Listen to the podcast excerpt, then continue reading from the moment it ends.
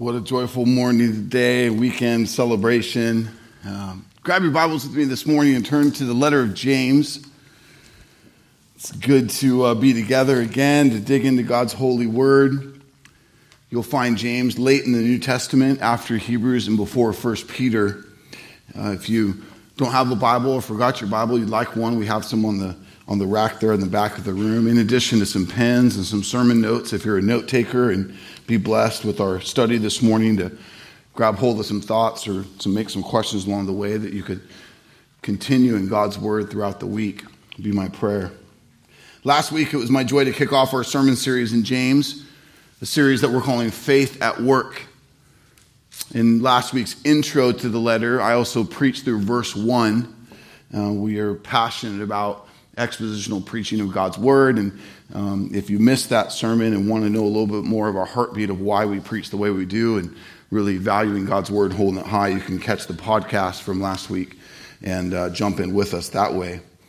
Let me read you verse 1. James 1 1. James, a servant of God and of the Lord Jesus Christ, to the 12 tribes in the dispersion, greetings. Today I'll preach verse 2 through 4 and uh, a sermon that I've titled Gospel Joy in Trials and Steadfast Faith. Let's look at our passage together. James 1 2 through 4 says, Count it all joy, my brothers, when you meet trials of various kinds. For you know that the testing of your faith produces steadfastness. And let steadfastness have its full effect that you may be perfect and complete, lacking in nothing. First, verse 2. As we dig in, I want to I want to focus in the latter part of verse 2 and then the imperative command found at the front of the verse. James says, My brothers. James addresses here his audience, his brothers. Not his blood brothers, but his adopted brothers. His adopted family is what he's referencing here. The wide audience that he's writing to is a dispersed people of the 12 tribes of Israel, and they are redeemed by God through the blood of Jesus. This is his family. They might be distant, but they are loved. Here at Disciples Church, we, we join James in the joy that it is to be family in Christ. I don't mean the loose sense of the word, the way you might kind of refer to as a friend, as family, or someone that you're close to, but I mean the most intimate sense of the word family. We who are saved by Jesus are blood bought family. Uh, we've studied this through and through, and if you continue with us, you'll come to know this great reality. Maybe, maybe you've had great falling out with your blood family, or maybe you deeply love your blood family. But there is something extra special, maybe even more special, when we come to rightly understand what it means to be blood bought family. That this family will be eternally family. Depending on your blood family's standing with God through Christ, you may only know them or walk with them for a time. So, in this sense, there's something, a deep, deep unity that we share. And it's special and it changes our lives. And I pray that if you've not known that in the past, that you would come to know it in journeying with us as we pursue Christ together. In many ways, we are more than just family. We're God's family. And I just pray that that causes you to sing praise in your heart, to know Christ and to be His. I want to also thank you for your support of Jennifer and I in these last three years as we've loved Piper as our foster daughter and fought to make her our own. And by God's grace, now she is a part of our family in adoption. The adoption that happened yesterday, June 8th, 2018 or Friday now. Um, most importantly, though, we ask that you would join us in prayer and in walking through her life as we long for the winning of her soul, that it would be God's plan to save her and to make her a part of his eternal blood bought family. That is our greatest hope. Amen? Church, adoption is not second rate. This is how the sovereign God ordained from the beginning that he would bring each of us into his eternal family through adoption. Let us praise him for his mighty work in adopting us and truly valuing each other as family, the family that we are forever. I love you and you're very precious to me. Next, James says, when you meet trials of various kinds, brothers, family, when you meet trials of various kinds, he says, when? Do you notice that? In other words, you're going to. Not maybe, but when. In other words, if you're living on this planet after the fall of man, before Christ ushers in his new kingdom, we will have struggles and trials of various kinds. There is going to be pain and suffering and injustice and hatred and cheating and death and murder. There will be tears and there will be loss.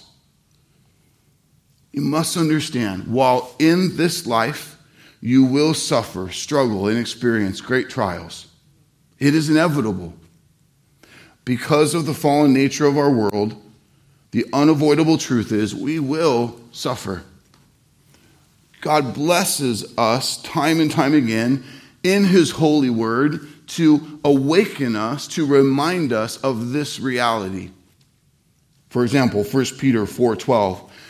Peter says to the church, "Do not be surprised at the fiery trial when it comes upon you to test you as though something strange were happening to you."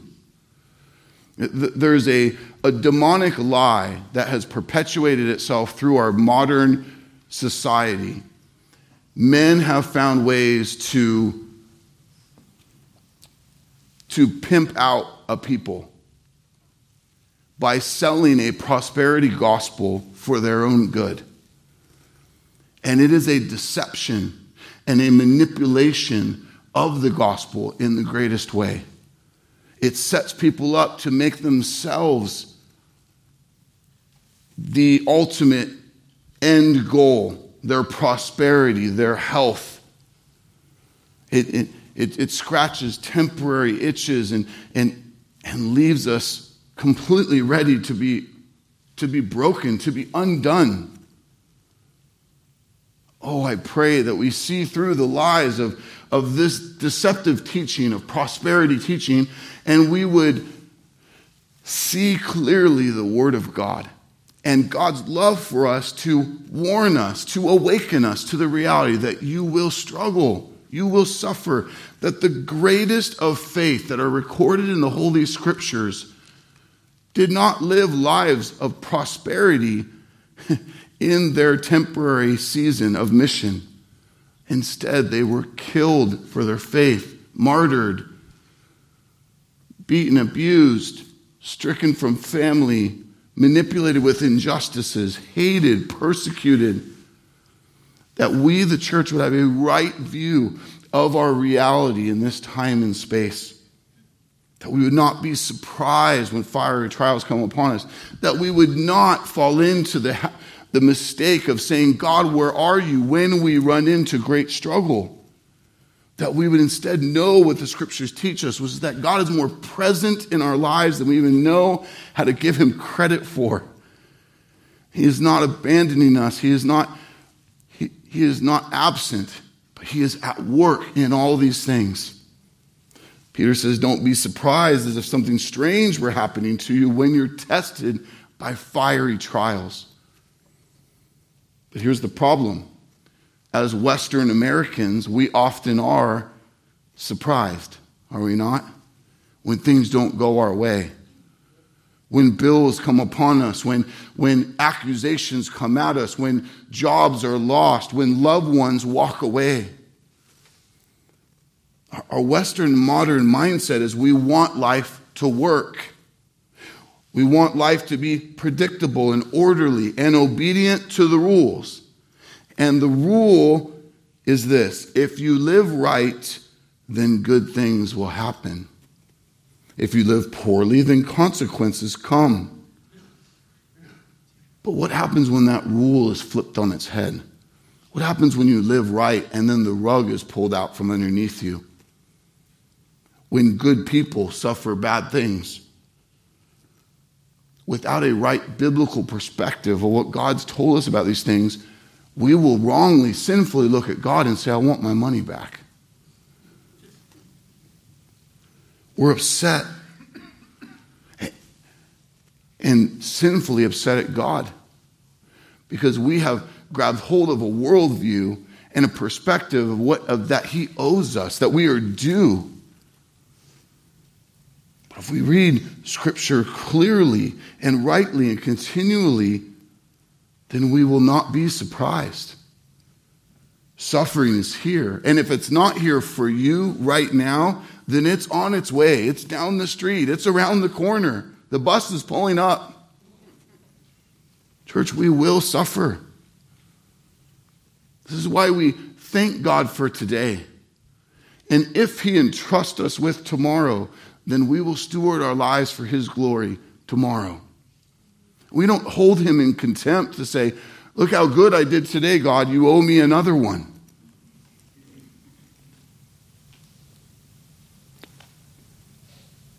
If we read Scripture correctly, we will see God's hand, His providential hand, even in our suffering.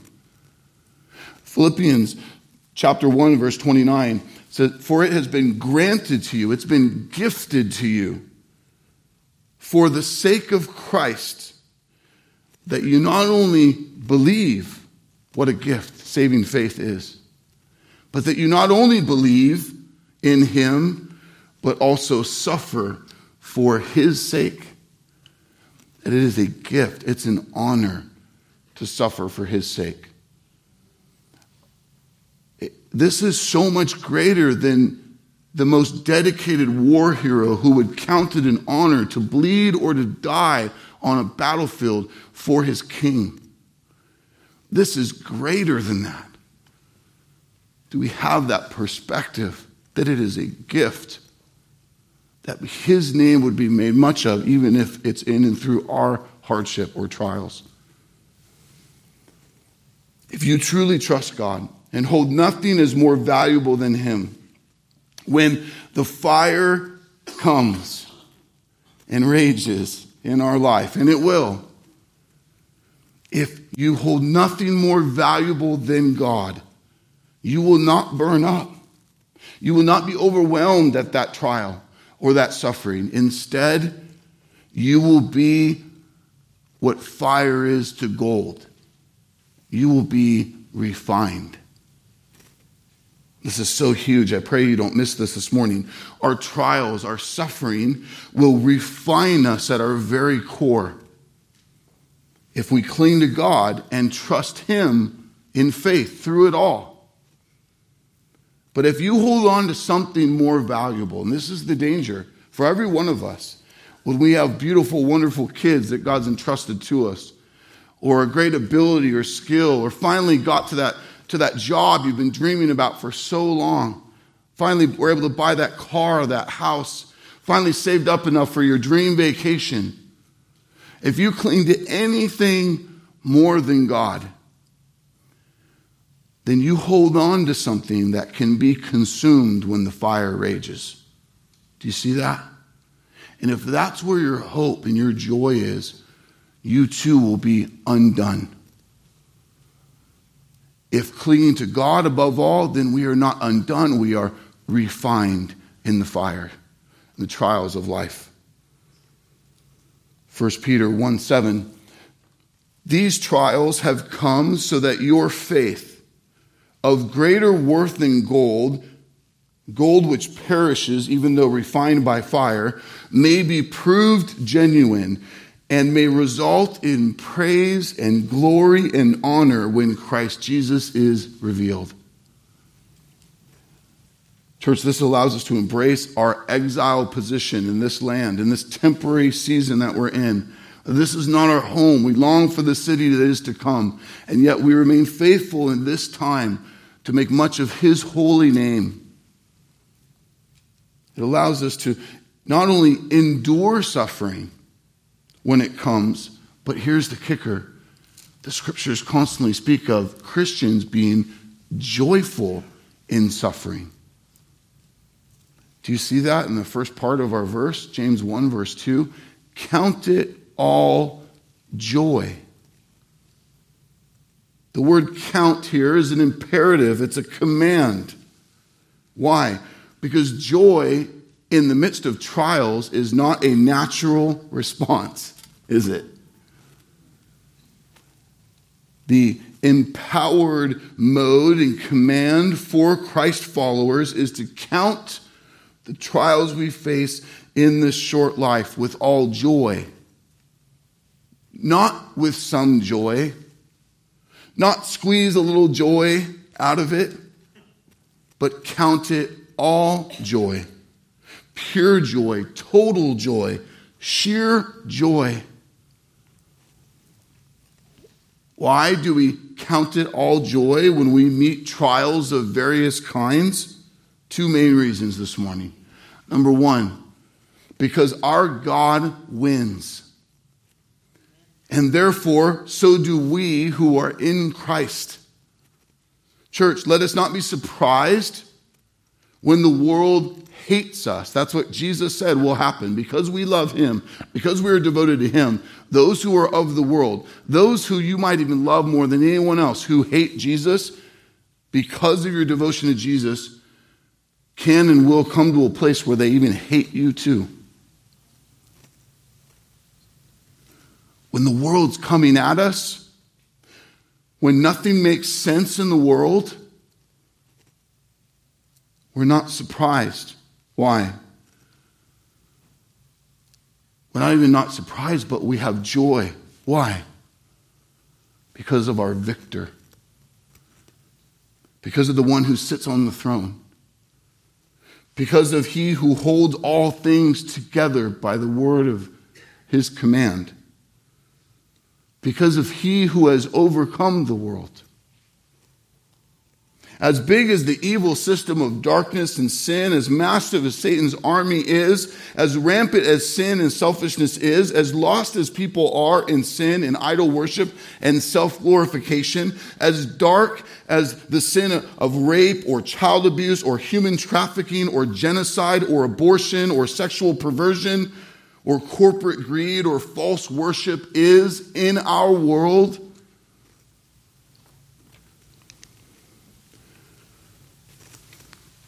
He wins. And we who are in Christ are in Him, and we win too. And so we're not undone by these great atrocities. Instead, we cling to the joy that we have in Christ and the joy that it is to suffer for His name's sake, for His glory. Jesus said in John 15, 19, If you were of the world, the world would love you as its own. But because you are not of the world, because I chose you out of the world, therefore the world hates you. Because those whom God has chosen to make new in Christ are no longer of the world, but of Christ, now members of his household, the world has a true angst and hatred for the church. Jesus also said in Matthew 24 9, they will deliver you up to tribulation, they will put you to death, and you will be hated by all nations for my name's sake. Luke 21 16 and 17, you will be delivered up even by parents and brothers and relatives and friends, and some of you they will put to death. You will be hated by all for my own name's sake. But in John 16 33, in all of this beautiful, wonderful warning of Christ for his bride, he gives us this. He says, Take heart, for I have overcome the world. Do you see it? Do you see the rock bed of our hope and our joy in the midst of great suffering, in the midst of great heartache and the temporary things that are lost and stolen and taken? The influence and the power of this world is powerful. But I'm here to say today it's not all powerful. One greater than it, mightier than its prince has come and has conquered it. The world did its utmost to battle him, but the Son of God prevailed. Amen? The world is a conquered world. It has been conquered for us in Christ. So let us take courage.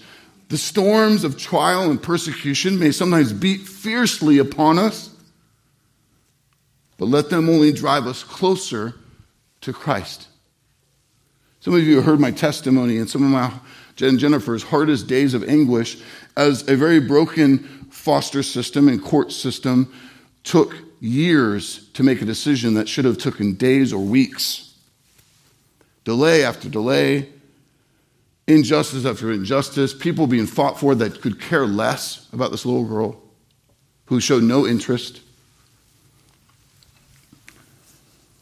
And, and I had this fleshly fear that would stir up, making me think that I, we just got to get to the adoption. I just got to get for her to be legally mine, and then all this goes away and it will be fine. And I was hanging my hope and my peace in that. And then it dawned on me.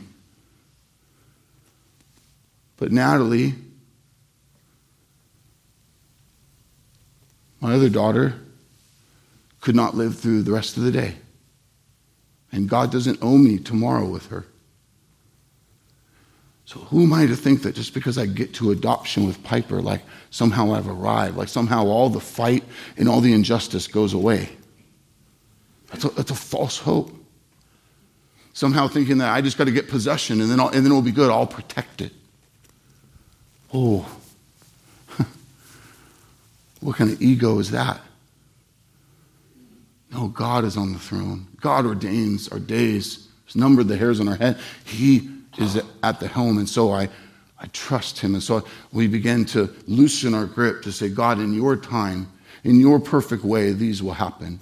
You've given us today with her. Let us steward it well. And if you give us tomorrow, then we will joyfully wait to do it again. The scriptures are clear that at the name of Jesus, every knee will bow. It is God who changes times and seasons, who removes kings and sets up kings. Daniel 2:21. It is Jesus who has been given all authority in heaven and on earth. Matthew 28, 18. And so yeah, there were days where I wanted to go find the back alley and find the judge and plead with the judge. But I had access to a greater judge with a greater power and I had to learn to trust in Him, in His time, and His way. Church, we must stand in the promise of the good news of Jesus Christ, that His victory on our behalf, that means one day there will be no more death and tears. No more injustices. Revelation 21, 3 and 4. I heard a loud voice from the throne saying, Behold, the dwelling place of God is with man. He will dwell with them, and they will be his people, and God himself will be with them as their God. He will wipe away every tear from their eyes, and death shall be no more, neither shall there be mourning, nor crying, nor pain anymore, for the former things have passed away. When we walk by faith in Jesus, we have joy in the midst of our trials because we understand who He is and who we are in Him. Amen? I pray, I pray that truth is a rock bed under your feet this morning that changes the way you do your life and you engage this world from this day forward. This is James' aim in these things. Yeah, we will struggle. But praise the Lord. The master we serve is the victor. He is the commander of it all. And we who are in Christ are his forever. Jesus, our King, our bloodied champion, our God, has overcome the world. That's what he declares. Is that truth underneath your feet? Is it the filter through which everything that comes to pass you engage? So, why do we count it all joy when we meet trials of various kinds? That's number one, because He's the victor and we understand who we are in Him. Number two is because according to His great word, His scripture, God will use our trials for His glory and our good. His glory is why we live, church. It's the highest aim, it's the highest privilege to believe that God will, will use great distress and trials in our lives, and in that, He will receive glory, is a great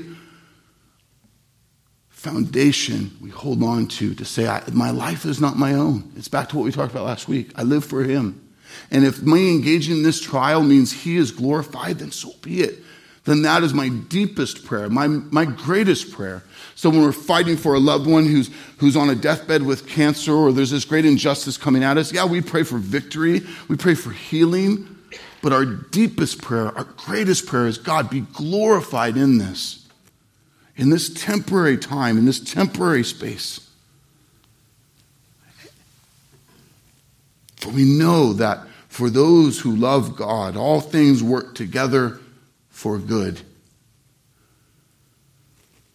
For those who are called according to His purpose, His purpose for our life, that we're called for His purpose. And we trust in His word that it will work together for good. And yeah, you might not see the good that comes out of that sickening event, that gut wrenching thing that happened. You might not see it for a year, for 20 years, maybe even in a lifetime.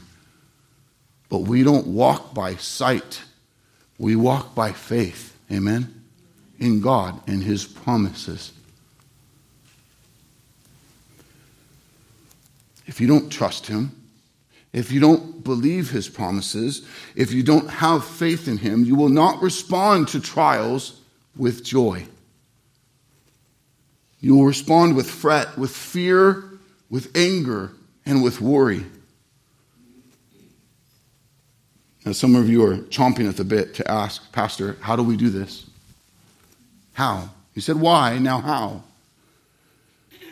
And here's the answer you can't. Can't. You can't do it. You won't. You won't. Is one of the biggest follies and misses of the modern church when we don't fully and rightly understand the gospel of Jesus and who we are in Christ, we miss the how we do any of the Christian life. And you will feel, without that right gospel foundation, you will feel like it's a weight that you just can't lift. And it is a weight you can't lift.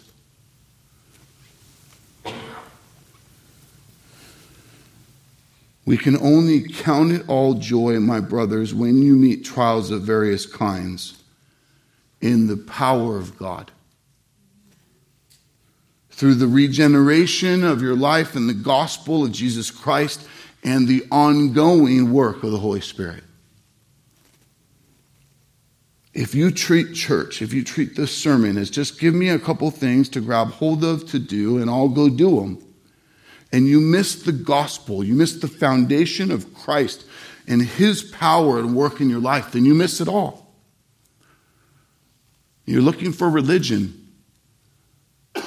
and not true life with Christ, not gospel good news. Power, the power of God. Our Lord Himself, He looked beyond the trial set before Him for the joy that was set before Him. That's Hebrews 12, 2. The perfect promise of God and His plan of redemption. Jesus Himself modeled this. Peter instructs the saints in 1 Peter 4:16, "Yet if anyone suffers as a Christian, let him not be ashamed, but let him glorify God in that name." So Peter's saying it's not shame in enduring fiery trials and hardships in this exile time. Don't let it get you down with shame. Instead, use it to God's glory. If you suffer as a Christian, if you suffer because you stand with Christ and live for Jesus, you'll glorify his name. What name? The name of Christ, the name that you represent in all you do. You stand tall only in the power of Christ, only in the name of Christ. We have joy in the ability to do this only because of Christ. And even in our shackles or our slavery or our sickness or our trials, we represent Christ. You must understand and cling to the power of Christ who is at work in all whom he has saved. The joy we have, church, is a gospel joy. It's not just a joy you muster up. It's, it's the overflow of the gospel in your life, the, the grace of God to set you an undeserving enemy of His free and to make you new to empower you with the Holy Spirit, and to equip you with the Word, that you would grow in righteousness, that you would live for His glory. Don't ever walk away from a message like this going, I just got to work harder. I, me. No, it's not just you, it's Christ in you and through you. You must remain desperate for Him in all you do. Look to Jesus, walk in Jesus. Never let the storms you encounter be absent of the presence of Jesus in your mind and in your heart. I'm not really into cheesy uh, sayings or, or, or pithy phrases, but I really love this one. Stop telling God how big your storm is and start telling your storm how big your God is. Do you see? See God, see His presence, cling to Him, walk in His power and His strength. Our peace is grounded in Jesus. Our victory is grounded in Jesus. Our security is grounded in Jesus. Count it all joy, my brothers, when you meet trials of various kinds. Though I preach on that verse for days, but we'll move on to verse 3. Look at it with me. James 1 3.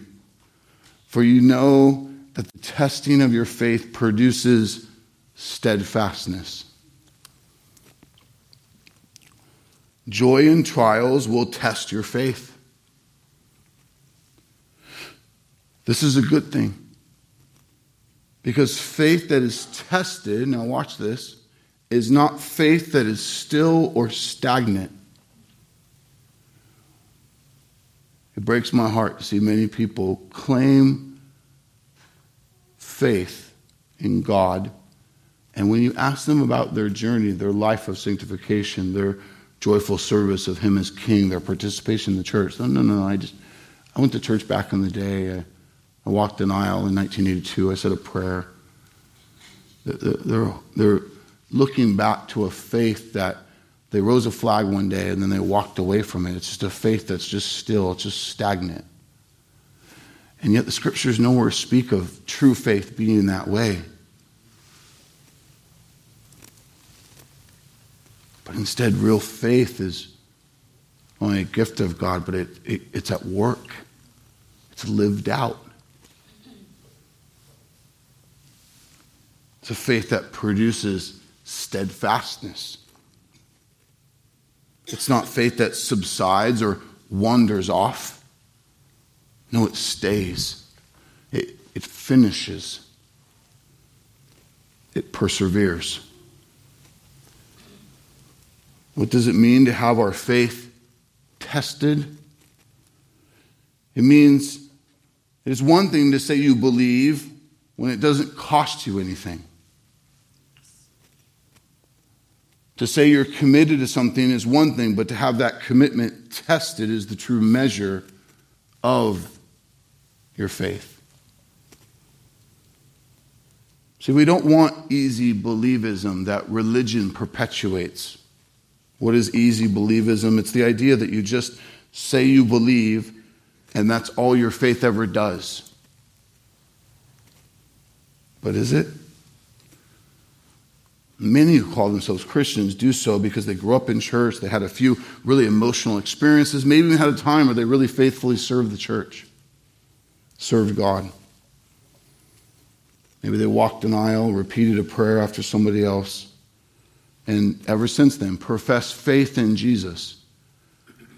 But it's a faith that's long gone. It's not a faith that's transforming and and molding and maturing and sanctifying as the scriptures speak that it always is. Instead, it's a faith that Jesus says very clearly many will stand before him one day and say, Look at all the things I did for you. And he will look back at them and say, I never knew you. Away from me, you evildoer. Church, it is vital that our faith endures, that our faith continues and perseveres. Will it have struggles and seasons? Yeah, absolutely. But it never is just one and done. It never just walks away and drifts. It's alive, it grows, it matures. True faith is a commitment to and a trust in God. It's not just a part of someone's life, but it's all of your life. you don't just add Jesus to your life and then add him to other priorities and commitments you have. No, the former life is put on the altar and is exchanged for one that is all about Jesus. Yeah, in the early stages of that journey, you might be an infant in faith, and that's okay. There's growth, there's maturity. Some I've run into over my 20 years of pastoral ministry have been stuck in that infant stage for a long time. And it wasn't until they got plugged into a, a group of people and, and preaching of the word and discipleship whereby they were engaged and not left alone and known and loved and challenged and faithful that that infancy finally was a thing of the past. And the, the hand holding and the, the binkies and the diapers were put away and there's growth. And, and man, I'm telling you, it's one of my favorite testimonies. When those who are of older age or have lived many years, who once hung their hat on that easy believism of the past and are engaging the gospel in the church in a way they never have, and the light's coming on and they're blown away, and they engage. See, that's the thing. See, in your pride, you can easily say, no, no, no. It would be so embarrassing to admit for so long I, I did I missed it. That's your pride, man. Throw that away. Humble yourself to say, Praise God, I'm here. I'm willing to grow. And to see some who are in their, their 40s or 50s or 60s or 70s go, I'm ready. Let's go. I've sat with men who are, who are in their last stretches of life, who are fighting great disease. I'm going, God's not done with you yet. Think of all that He might do with you just in the coming weeks and months if you will just continue to give yourself to Him the model that will leave for a generation coming behind you. So maybe you sit here today and go, yeah, my kids are grown and they've moved on. But again, it's not just about your blood family, it's about God's family and other kids and other men and women who might walk in your wake one day and learn to grow and mature in Christ because of your willingness to humble yourself and mature in Christ. I pray you see that as good news. The New Testament is filled with examples of people who, when it was convenient and self benefiting, they followed Jesus. When they could fit him into their schedule, they served Jesus. Maybe even gave significant parts of their life for a season.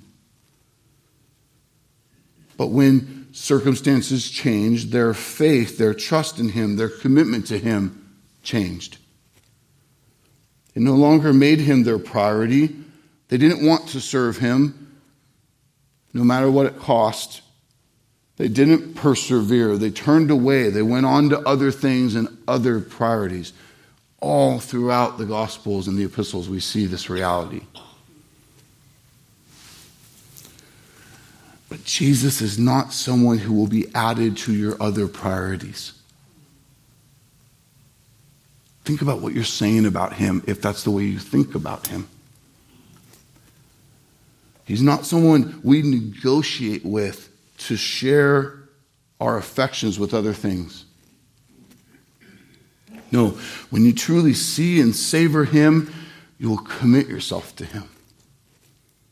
When God gives us saving faith, and it's, it's a faith that comes face to face with incredible obstacles and hardship and even suffering, you'll stand fast.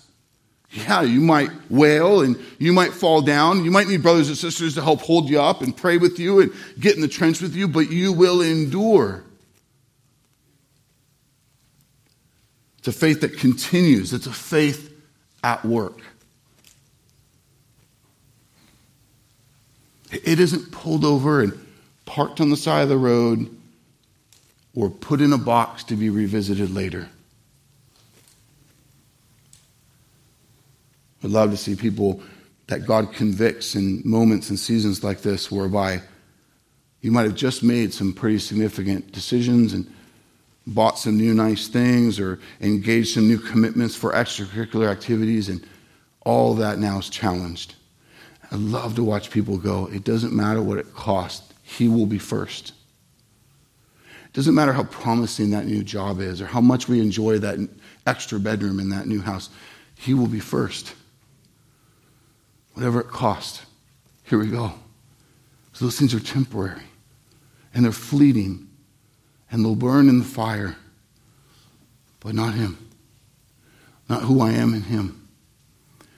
And, and, then to see many of you make radical changes over the years and seasons to come, and, and then to look back and go, we're at the best place we've ever been in our marriage, in our, in our family life, and even in the hardships we're facing, even though money's maybe tighter than it's ever, the joy that is a reality in our lives is like never before.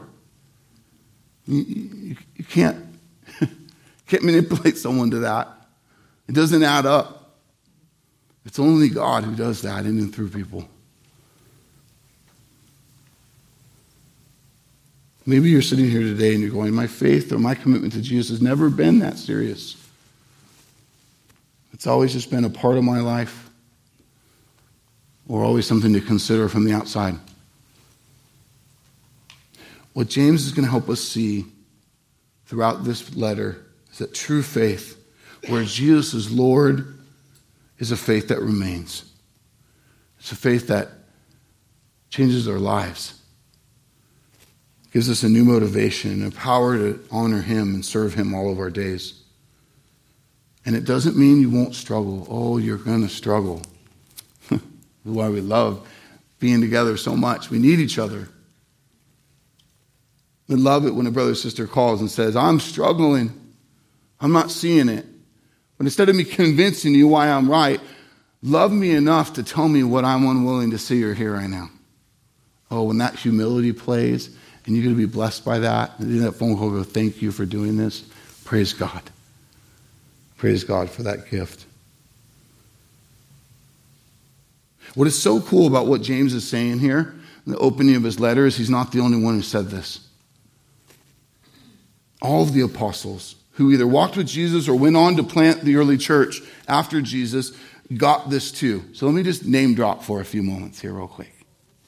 You heard of a guy named Paul? Maybe a guy named Peter. A couple quotes. You ready? Romans 5, 3 through 4. See if this sounds familiar.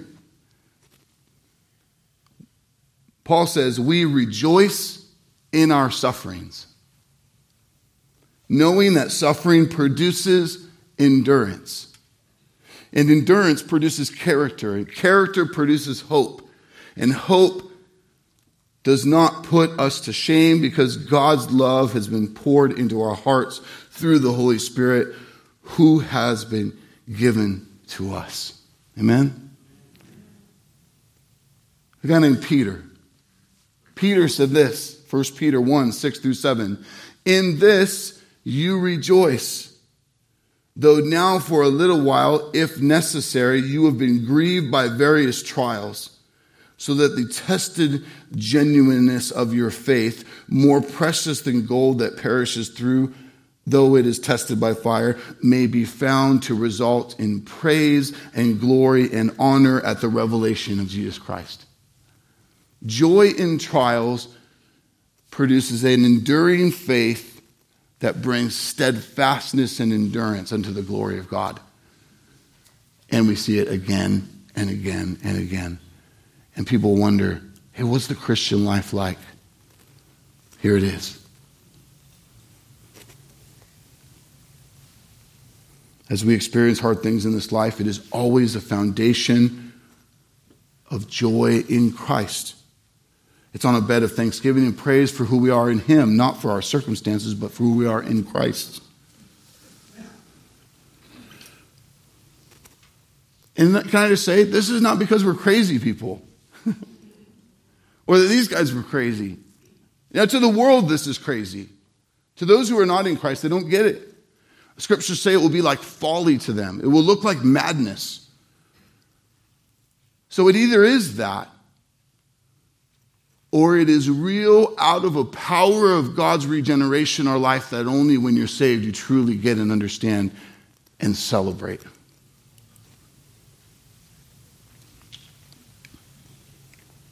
It's a living hope because of the gospel, because of our identity in Christ, because we are not His just now, but forever. This is the rock bed of our joy in trials that produces genuine faith, not just for a moment, but for a lifetime. It is steadfast. This is how Paul was able to say that he was sorrowful, yet always rejoicing continually sorrowful, continually imprisoned for unjust things, stricken from his family, beaten and starved. Real reason for fleshly sorrow, right? But rejoicing because of who he was in Christ. I plead with you not to dismiss this truth today. Some of you who are missing who Christ is through and through. You might claim Christianity, you claim Jesus, but you live your lives like you don't truly know the fullness of who he is to you. The idea of joy in the midst of trials is so foreign to you, and I pray it just doesn't stay that way. Church, see this as so central to the Christian life. See it as good news, good news in Christ in the midst of hardship. Now, it doesn't mean that the suffering will be brief. It could be lifelong. But it will be brief in comparison to eternity. Romans 8:18 Paul says I consider that the sufferings of this present time are not worth comparing with the glory that is to be revealed to us. Just take that verse with you and memorize it. And memorize it and speak it to yourself and remind yourself of that truth. This is one of God's blessed works in our trials to draw our hearts and our hopes to our eternity with Him. A huge source for our joy in the midst of our struggles. The harder our struggles are and the longer they last, the more hope in and looking forward to going to His eternal feast we have. This is a sweet gift to reorient our hope and our joy from temporary things to eternal things. Things that will not satisfy lastingly and things that will satisfy forever. I want you to see, church, this as normal this morning. I want you to be confronted this morning. If what you've known is only easy believism, may Jesus truly be Savior and Lord and your identity in every way. To see the gospel in its fullness. I pray God is showing you the depth of faith and trust in Him that is beyond what maybe it's been for you. That draws you to Him, to cling to Him and trust in Him. And I realize, church, this doesn't happen overnight. It's a, it's a journey of sanctification and study Ask any of the members of our church, and they'll tell you about the sweet testimony of great growth, but that it takes time. Don't miss James says here in verse 3, he says, For you know. He wants his listeners not just to know information, but the knowing he wants them to have is a confidence. You know this. It's a foundation for your lives, an understanding that endures and provides the room to grow and mature in these things. If you're feeling weak or not anywhere near this, don't let that cause you just to give in. But let it spur you forward to getting more plugged in, to being known and discipled, so you can mature and be refined in your faith for God's glory and your good. Finally, here in verse 4, James says, And let steadfastness have its full effect that you may be perfect and complete and lacking nothing. Well, you're saying, well, that's, those are lofty things. Church, we want steadfastness to have its full effect, right? To produce maturity in Christ, lacking nothing. Now, you can read that verse in a self centered way or in a Christ centered way. You can think about you trying to be perfect, you trying to be complete, you trying to lack nothing and go, oh, I can't do it. And again, I'll say, you can't. But in Christ, you are. And you can. Don't see what James is pointing to as anything that is just you apart from Christ perfection, completeness, and lacking nothing is only a reality in Christ. We are so utterly dependent for Him because we'll never attain these things on our own. That was to attain it on your own, do you realize was the lie of the devil to Adam and Eve? Have this yourself. Leave him and you have it. It was the same lie that was pitched by Satan to Jesus in the wilderness. And Jesus denied him three times with the reality of Scripture to not engage the lie, but to remain in his perfection for our sake. No, perfection is only found in Christ.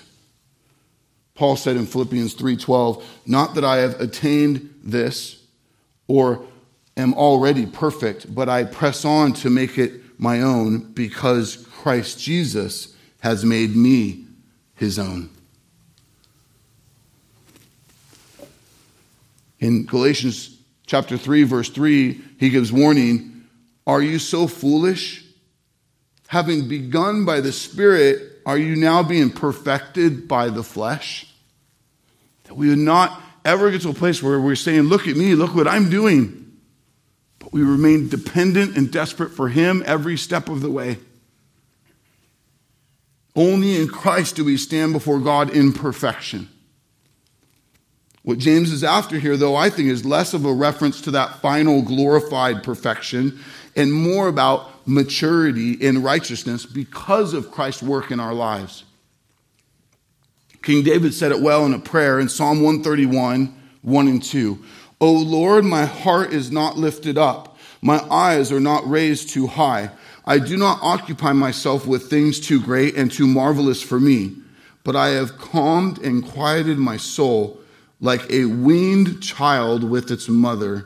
Like a weaned child is my soul within me. David has grown and matured through great troubles and afflictions and temptations that he's already endured. So he's speaking of moving from being a nursing infant to a newly weaned child who continues to cling to his mother. That we would remain desperate for Christ and continue to cling to him in every way. This is what James is getting at here. He grows us and sanctifies us, but we never graduate from our clinging to him.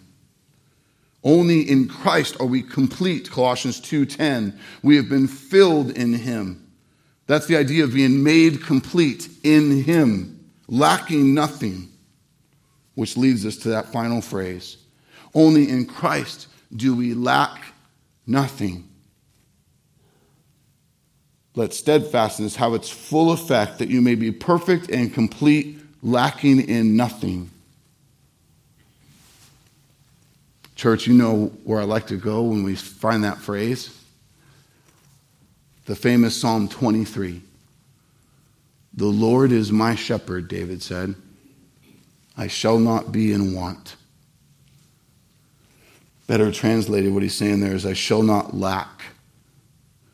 Well, lack what, David? What are you referencing there? Will you go forward just a few chapters to Psalm 34, 9 and 10? David says, Oh, fear the Lord, you his saints, for to those who fear him there is no want. The young lions do lack and suffer hunger, but those who seek the Lord shall not be in want of any good thing. That there's a satisfaction in Christ alone, that you lack nothing in him. The Lord is my shepherd, I shall not lack any good thing. Paul will be quick to say everything compared to Christ is rubbish because he's found what it is to be in him. I pray you know this to be true in your own life, growingly moving forward. I pray this is good news to your soul today. May it forever change us and propel us forward in Christ. Will you stand with me? I want to close with the words of Peter. 1 Peter 5 10 through 11. And after you have suffered a little while, the God of all grace, who has called you to his eternal glory in Christ, will himself restore, confirm, strengthen, and establish you. To him be the dominion forever and ever. Amen. Let's pray. Father, we thank you for this day and this time to study your holy word, to see what it is you're doing in our lives, what you've done in Christ to set us free, to empower us to cling to you and know you and worship you. Father, that, that our hope would be in you, our identity would be in you, our joy would be in you and not in our circumstances, so that as we face these trials, that we would mature in faith, that we would grow in steadfastness.